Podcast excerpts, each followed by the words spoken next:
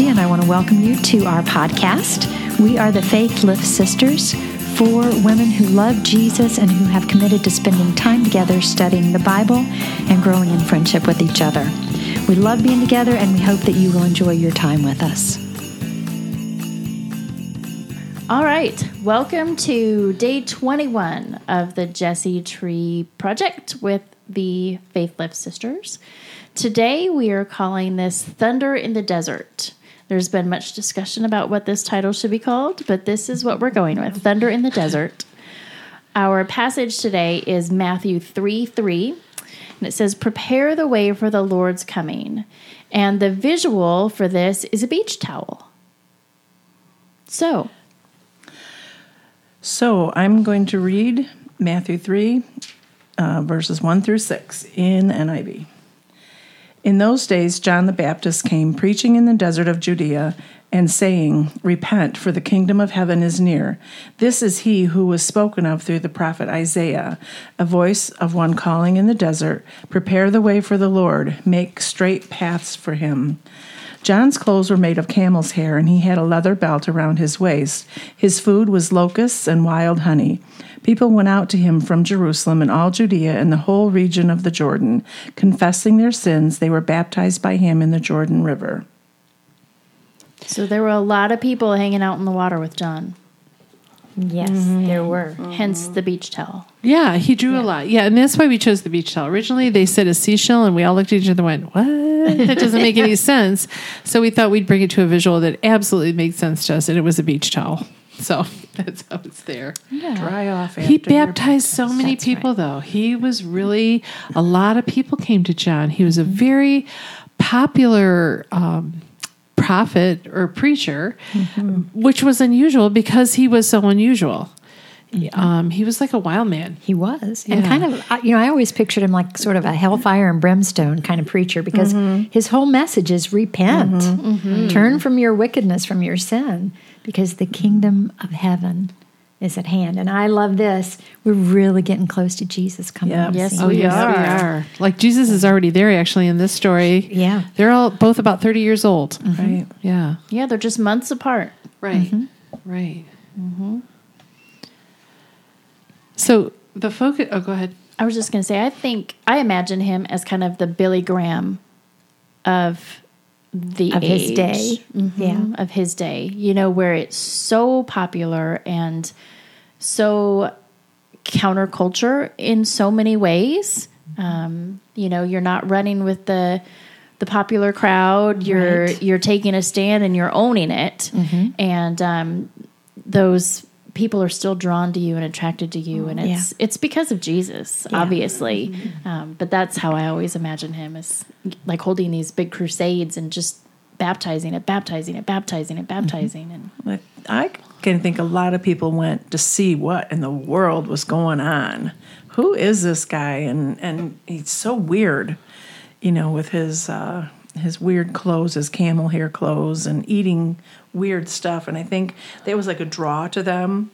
Not all of them, of course, but I mean, there's a percentage of them. You think, and it was so like, go see what the sideshow is? Yeah, let's go see what this guy's all about. And then get there and hear the message and go, oh, yeah, okay. I repent of my sins. He's right. We need to repent and get ready.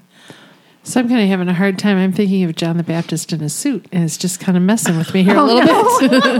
With his knees, his pants pulled up to his knees and stuff like that. And I'm sorry, I didn't mean to throw you off. No. That threw me off a little bit. But it does go to say, John the Baptist is an unusual messenger.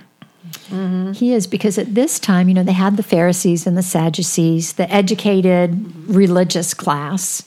And obviously the people were not getting from them what they needed. And so, you know, I think there's always a hunger in the heart of man for the truth, for an authentic, real understanding of who God is and a real relationship with him. And I think that because he was different, their hearts were a little more open to that. And his message was a real message. You know, God wants you. He wants to be in your life.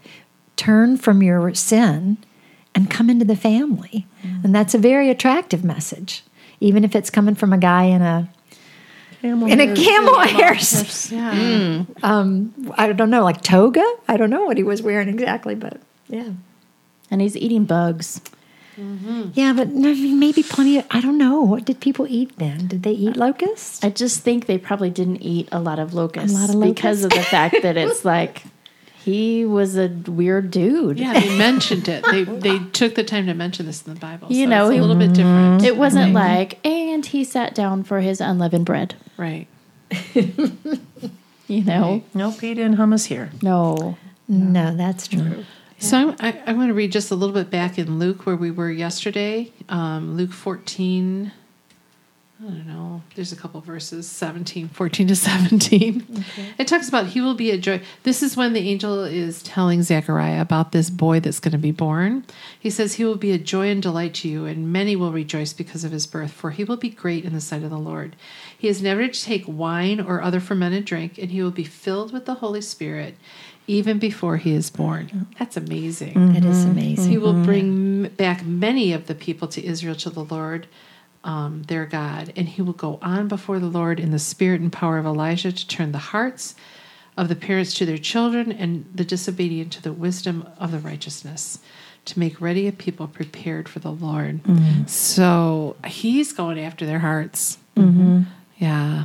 The fact that he is filled with the Holy Spirit before he is even born, we just remember that the Holy Spirit, this was not Holy Spirit time.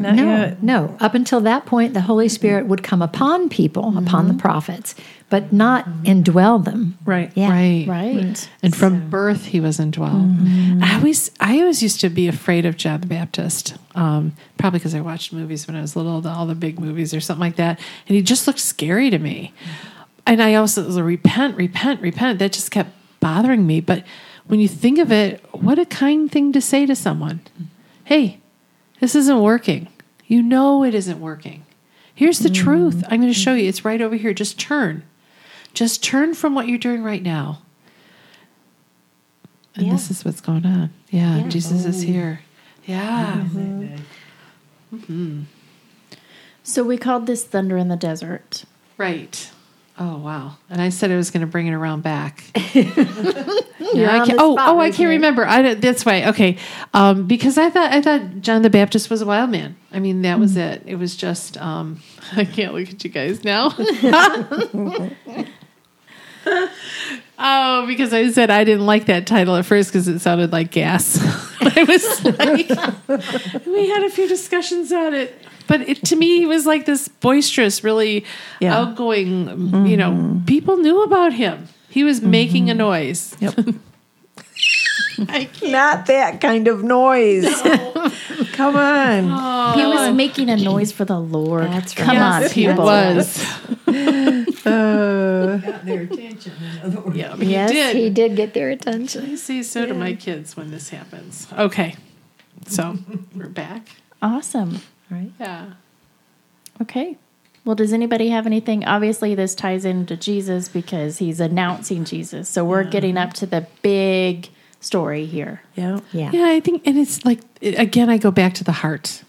And it's like, you know what? This is an opportunity in the Christmas season. Check out the condition of your heart. Mm-hmm. Are there any areas that are hardened? Any areas hardened towards God or his people or anyone in your life? Just check out the condition of your heart.